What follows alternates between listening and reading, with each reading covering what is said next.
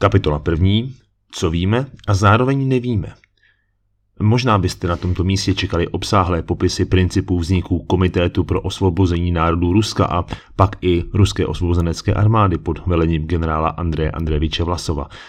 To není tak úplně na pořadu dne a vlastně by nás to docela zdržovalo. Pro teď se tedy tvařme, že to všichni víme a známe. Hlasatel Českomoravského rozhlasu Zdeněk Mančal právě usedá k mikrofonu, aby pronesl historickou větu. Je právě zex hodin. Slova ohlásila první okamžiky povstání Prahy. Zatím má jen podobu až příliš živelné vzpoury, valící se jako povodeň do zamračeného, upršeného rána pátého května. První divize Ruské osvobozenecké armády generálmajora Sergeje Kuzmiče Buňačenka stála toho času rozložená kolem Suchomast, malé vesničky nad Berounem. Odsud je k tehdejší hranici Prahy nějakých třicet kilometrů. pátého května však gradovala v divizním štábu zřejmě asi dost napjatá atmosféra. Do Suchomast totiž dorazila blíže nespecifikovaná skupina odbojářů majících u Vlasovců vyjednat podporu povstání. Buňačenko dává ještě za temné noci rozkaz k pochodu na Prahu. Byl to výsledek údajně velmi vypjatých jednání, nyní se zde totiž tříští některé časové souvislosti, dokonce se v pramenech mění samotní aktéři jednání. Noční vyjednávání budou mít zásadní dopad na působení Ruské osvobozenecké armády v pražské oblasti. Velitel první divize R O A totiž vydává rozkaz k pochodu na Prahu rozporně s postoji Andreje Andrejeviče Vlasova, který nebyl zapojení svých jednotek v pražském prostoru zrovna nakloněn. Vlasovce zřejmě kontaktovali i vysazení sovětští zpravodajci, jenže, jenže jejich motivace nejsou úplně jasné. Mohli směřovat k vyvolání nepřátelství vůči Němcům, stejně jako mohli být sovětští operativci instruováni k odstranění velení první divize. Tyto momenty zůstávají dál dosti v mlze a rozhodující informace mohou ležet v ruských archivech, jejichž zpřístupnění je vzhledem k soudobé situaci poměrně složité. Táhnout na Prahu bylo z části i prostou iniciativou Vlasovců samotných. Teoreticky mohli od účasti na povstání očekávat získání nějaké nové vlasti právě v obnoveném Československu. O mnoho jasněji neměli ani sovětští zpravodajci dost brutálně vyslýchající některé zajatce z řad Ruské osvobozenecké armády zadržené ještě devátého května. Vlasov totiž hraje hru v kostky o vlastní život. Hráli ostatně vždycky. Podtrhuje to velmi zajímavé zjištění ruských novinářů z roku devatenáct set devadesát při dočasném uvolnění poměrů v rozpadajícím svazu sovětských socialistických republik. Našli depeši adresovanou sovětskému velení a generál Vlasov v ní nabízí úder do týlu pražské německé posádky s dovědkem podmínky milosti všem mužům ve svazku Ruské osvobozenecké armády. Avšak, avšak odpověď ze sovětské strany nedošla nikdy. Vraťme se proto od spekulací opět do prostoru bojujícího města. Na jeho jižním a jihozápadním okraji se totiž právě objevily vlasovské jednotky. Praha se budí do dalšího dne plného střelby a bojů. Ranním rozhlasovým éterem ale letí zpráva, že veškeré akce Ruské osvobozenecké armády jsou výhradní akcí z jejich jednotek. S Českou národní radou v čele s Albertem Pražákem nemá žádnou úmluvu a kooperaci, že provádí pouze vojenské štáby. Dohoda ze Suchomast tak možná neměla řádné posvěcení od České národní rady. Šlo dost možná o akci místních odbojářů. Vojenské velitelství Bartoš si totiž uvědomovalo, že první divize R O A je nezávislý subjekt, se kterým neexistují kooperační dohody. Minimálně do půlky dne šestého května ani neexistoval přehled o celkové síle R O A vstoupivší do Prahy. Úmluva vzniká až z popudu komunisty Josefa Smrkovského. Ze zásady s vlasovskou přítomností v Praze silně nesouhlasil a důstojník Antonov, vyslaný coby parlamentář k povstalcům, je za první divizi podepsal jen se nevelkou ochotou. Dokument odteď omezuje veškeré akce R O A na dobrovolnou pomoc. Dohoda navíc strhávala většinovou iniciativu ve vedení povstání výhradně na Českou národní radu. Byl to určitý klíč k sérii především politických her vrcholících sedmého května odchodem R O A z pražského prostoru. Komunisté posléze dosáhli ještě jednoho, pro ně ale nemalého vítězství, totiž prosazení distancu povstalců od akcí Ruské osvobozenecké armády. Byl formulován dopis určený osobně Vlasovovi. Znění však byla zvolena tak, aby podtrhla zapojení Buňačenkovy jednotky spíše jako nevyžádané. Byli to právě především čeští komunisté se studeným moskevským stínem zádech, kteří se snažili Vlasovce z Prahy co nejdříve vymanévrovat, což se také ostatně povedlo. Kapitola druhá. Zachránili Vlasovci Prahu? Nesmrtelným tématem zůstává osvobození Prahy Ruskou osvobozeneckou armádou. Snad je to opačný extrém výkladu osvobození pouze a jen armádou rudou. Ani jedno nebo druhé nemůže být pravda a věci je nutné chápat v celkovém kontextu. šestého května byla situace opravdu zoufalá. Na přímou žádost vrchního velitele es es v protektorátu Čechy a Morava, es es Gruppenführera Karl von Pückler Burghaus, hřmí nad Prahou stíhací bombardéry jednotky Gefechtsverband Hogebach, operující z ruzínské základny. Na město po zemi postupují silně vyzbrojené oddíly zbraní es es určené k likvidaci povstání. Zuřivě se bojuje a vojenský velitel Karel Kutlvašer dostává od Němců řadu ultimativních požadavků. Rudá armáda až teprve šestého května zahajuje takzvanou Pražskou operaci. Ačkoliv se sovětské jednotky hnou z výchozích pozic o celý jeden den dříve oproti plánu, povstání může být v řádu několika desítek hodin docela dobře zničeno. V těchto momentech se někde před Radotínem objevuje průzkumný oddíl majora bé á Kostěnka s dvojicí starších tanků té třicet čtyři. Rychlostí lesního požáru se šíří dezinformace až o padesáti tancích Vlasovovy armády.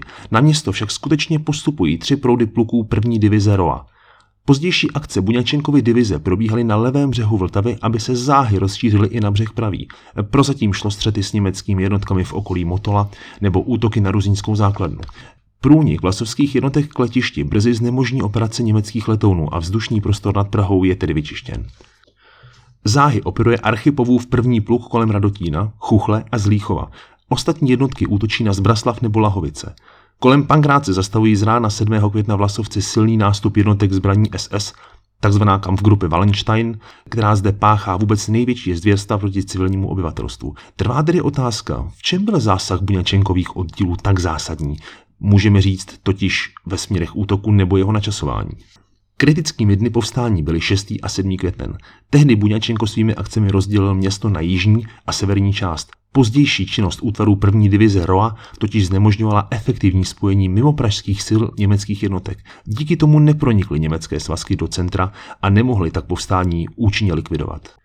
Kdyby se toto podařilo, pro české bojovníky by nastaly neskutečně těžké chvíle. Dost možná by bylo povstání zničeno ještě večer šestého května, poslední odpor by byl potlačen nejpozději někdy přes den sedmého května. Zatím Vlasovci útočí proti Němcům na Strhově a ve vnitřní Praze obsazují Mozartbrücke, dnešní Palackého most, nebo Dinsenhoferbrücke, dnešní Jiráskův most. Krajně významné bylo zastavení nástupu bojové skupiny es es Wallenstein postupující na Prahu přibližně v síle ad hoc zmobilizované skupiny z jednotek, vybavení a zbraní soustředěných na území es es Truppenübungsplatz Böhmen poblíž Benešova. O osudu staroslavné Prahy se teď nerozhodovalo ve středu, ale na přístupových silnicích a bojem v předměstských částech. Ruská osvobozenecká armáda Prahu jistě neosvobodila. Toto tvrzení je bez výhrad chybné. Zásah Buňačenkovy divize měl však zásadní podíl na záchraně povstání. Výrazně pomohla povstalcům ve velmi kritických chvílích, kdy čelili reálné hrozbě zničení. Buňačenkovy oddíly strávily bojem v ulicích Prahy nebo jejím okolí pouze asi čtyřicet hodin, jenže tento časový interval byl pro vývoj bojů v pražském prostoru zřejmě klíčovým. Vlasovci poskytli především dva vele důležité faktory, opravdu nemalou morální podporu bojujícím povstalcům a těžké zbraně, jichž se barikádníkům téměř nedostávalo. Existuje údaj hovořící o třiceti až čtyřiceti kusech aktivně nasazené těžké bojové techniky. Z velké části se jednalo tou dobou již o zastaralé tanky té třicet čtyři lomeno sedmdesát šest modelů devatenáct set čtyřicet nebo čtyřicet jedna.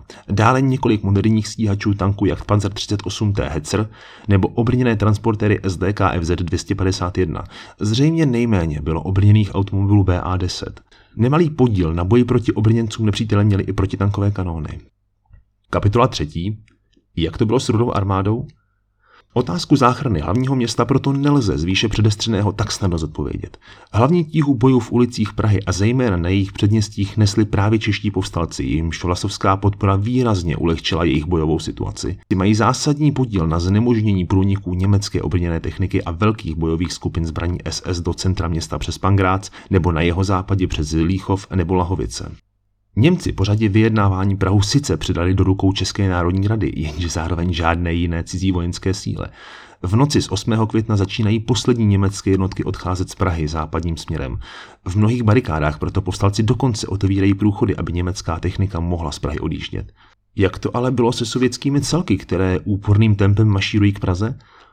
devátého května se tanky Rudé armády skutečně objevují na okrajích Prahy. Opravdu jsou mohutně pozdravovány barikádníky, to je jistě pravdivý obraz. Stejně jako zhruba šest set padlých sovětských vojáků během cesty na Prahu, ale Rudá armáda v Praze zachytila jen poslední známky spíše fanatizujícího odporu. Pravdou také zůstává, že se sovětští vojáci zapojili do bojů. Jednalo se však o fanatické odstřelovače ve střešních vikířích nebo poslední ohniska odporu, které sovětští vojáci zmáhali.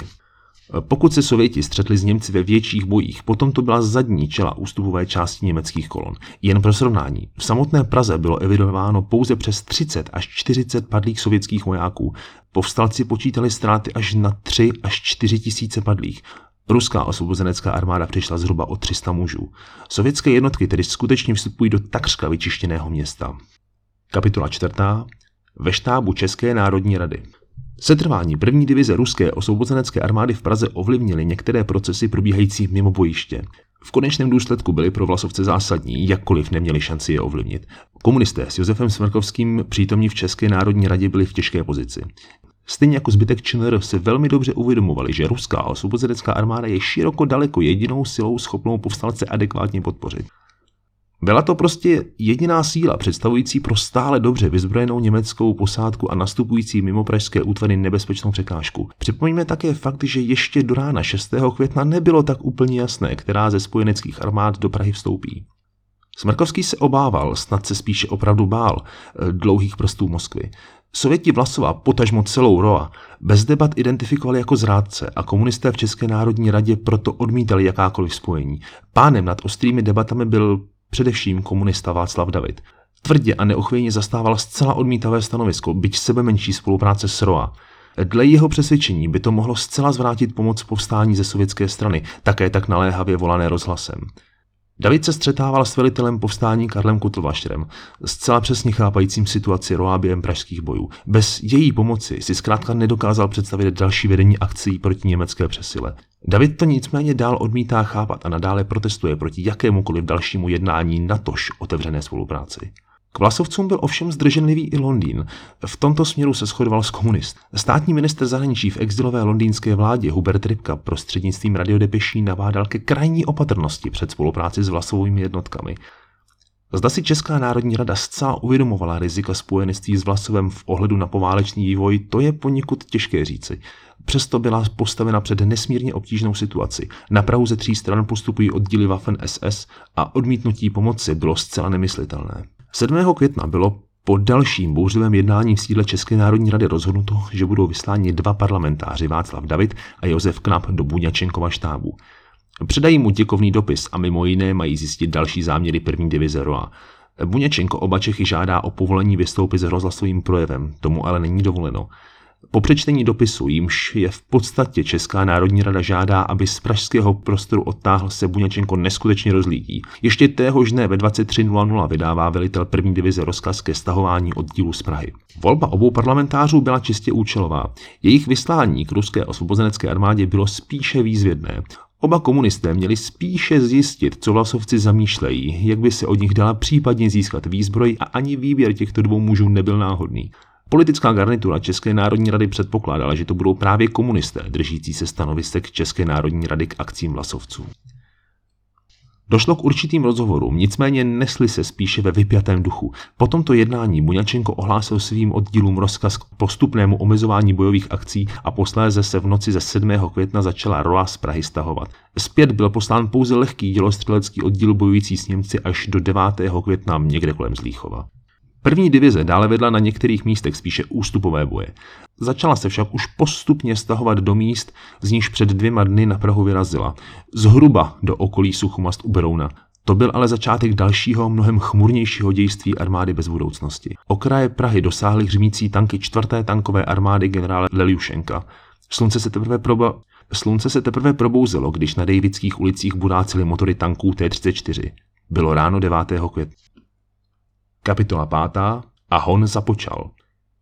Je zajímavé pozorovat dobový vývoj dikce zdrojů napsaných po roce devatenáct set devadesát hovořících o zapojení R O A do bojů o Prahu. Shodují se v obecné pravdě, že Buňačenkova první divize Ruské osvobozenecké armády Praze naprosto zásadně pomohla. Prakticky je zásahem ušetřila od vysokého stupně destrukce ze strany německých pacifikačních oddílů a zadušení povstání nedlouho po svém začátku. Upřímně, ztráty tři sta padlých ve dvou dnech a více než dvě stě zraněných rozesetých po pražských nemocnicích či improvizovaných sklepech lazaretech nejsou vůbec malé číslo, jenže po příchodu Rudé armády nastal doslova hon na zbylé Vlasovce.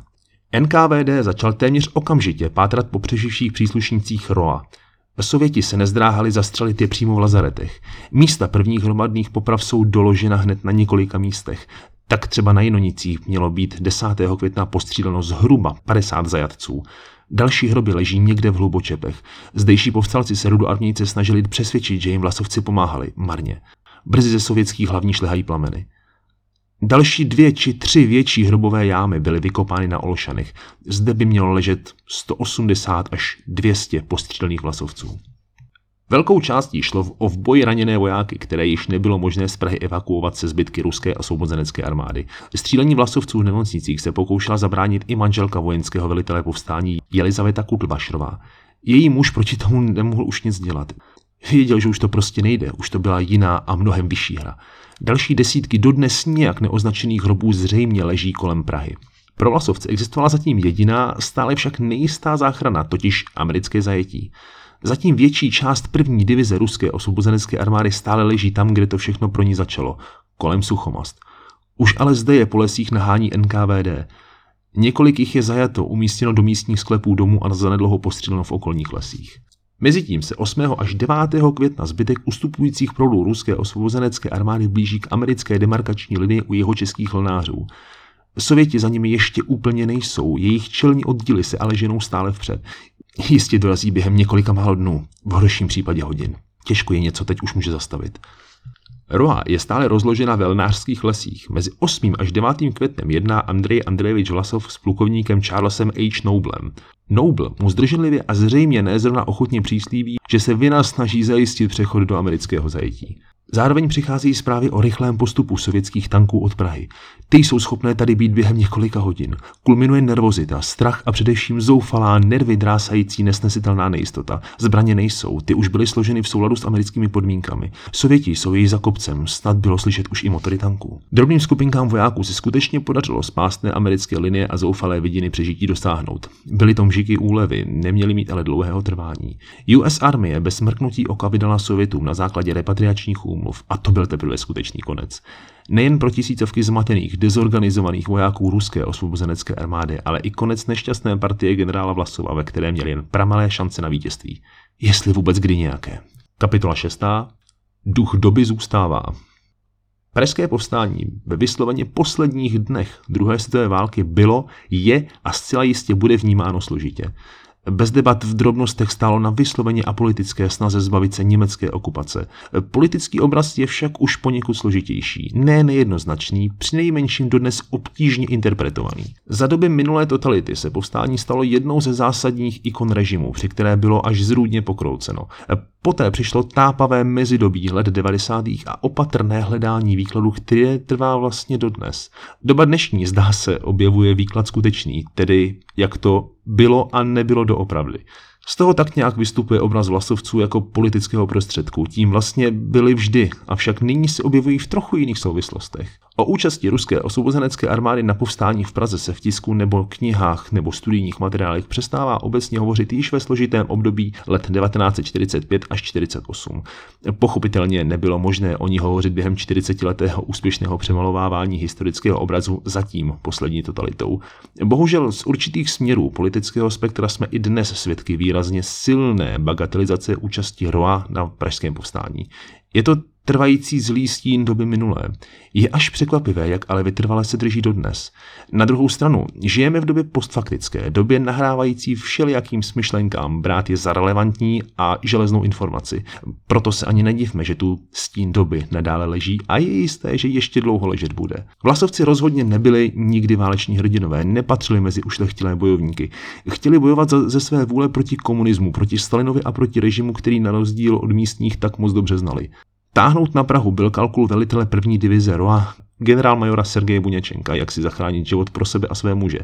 Muži, kteří neměli budoucnost, jenže zasáhli v klíčovém bodě vývoje, dodali těžkou techniku a zamezili přístupu německých silných posil. Určitě Prahu neosvobodili, zachránili ale povstalce před hrozivým krveprolitím a zničením ohromné části města. Jejich historická stopa zůstane navždy sporná. Je ale dobré nahlížet na ně jako na nepředvídané spojence.